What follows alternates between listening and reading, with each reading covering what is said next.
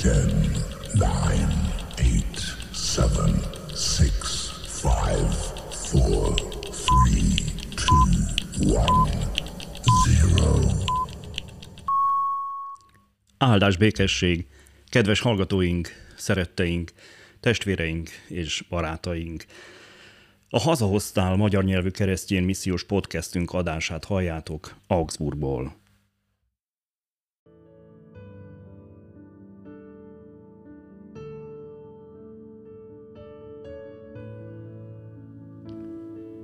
János evangéliuma, negyedik fejezet.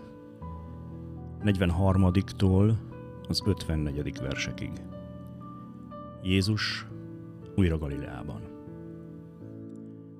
Két nap múlva pedig elment onnan Galileába, bár maga Jézus tett bizonyságot arról, hogy nincs becsülete a profétának a saját hazájában.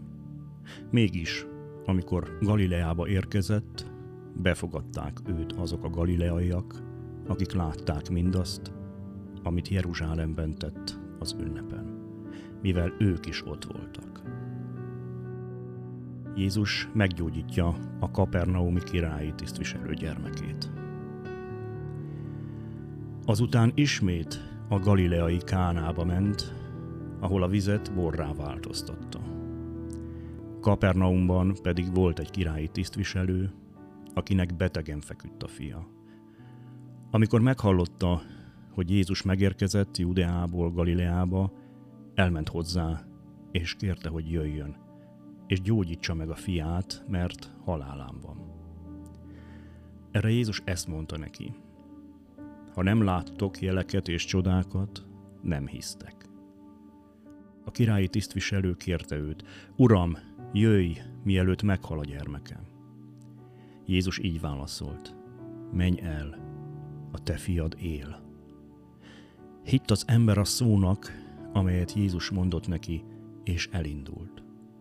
Még hazafelé tartott, amikor szembejöttek vele a szolgája hírrel, hogy a gyermeke él. Ekkor megkérdezte tőlük, hány órakor lett jobban. Ezt mondták neki.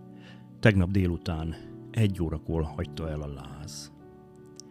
Megértette tehát az apa, hogy abban az órában történt ez, amikor ezt mondta neki Jézus. A te fiad él, és hit ő, valamint egész háza népe. Ezt pedig második jelként tette Jézus, miután megérkezett Júdeából Galileába.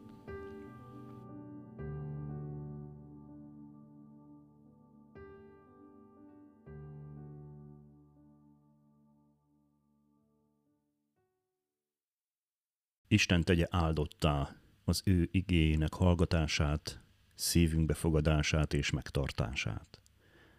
Legyetek áldottak, teljetek meg a szeretettel, a békével és az élettel. Hallgassatok bennünket továbbra is, nyitott szívvel és lélekkel. Isten áldjon benneteket!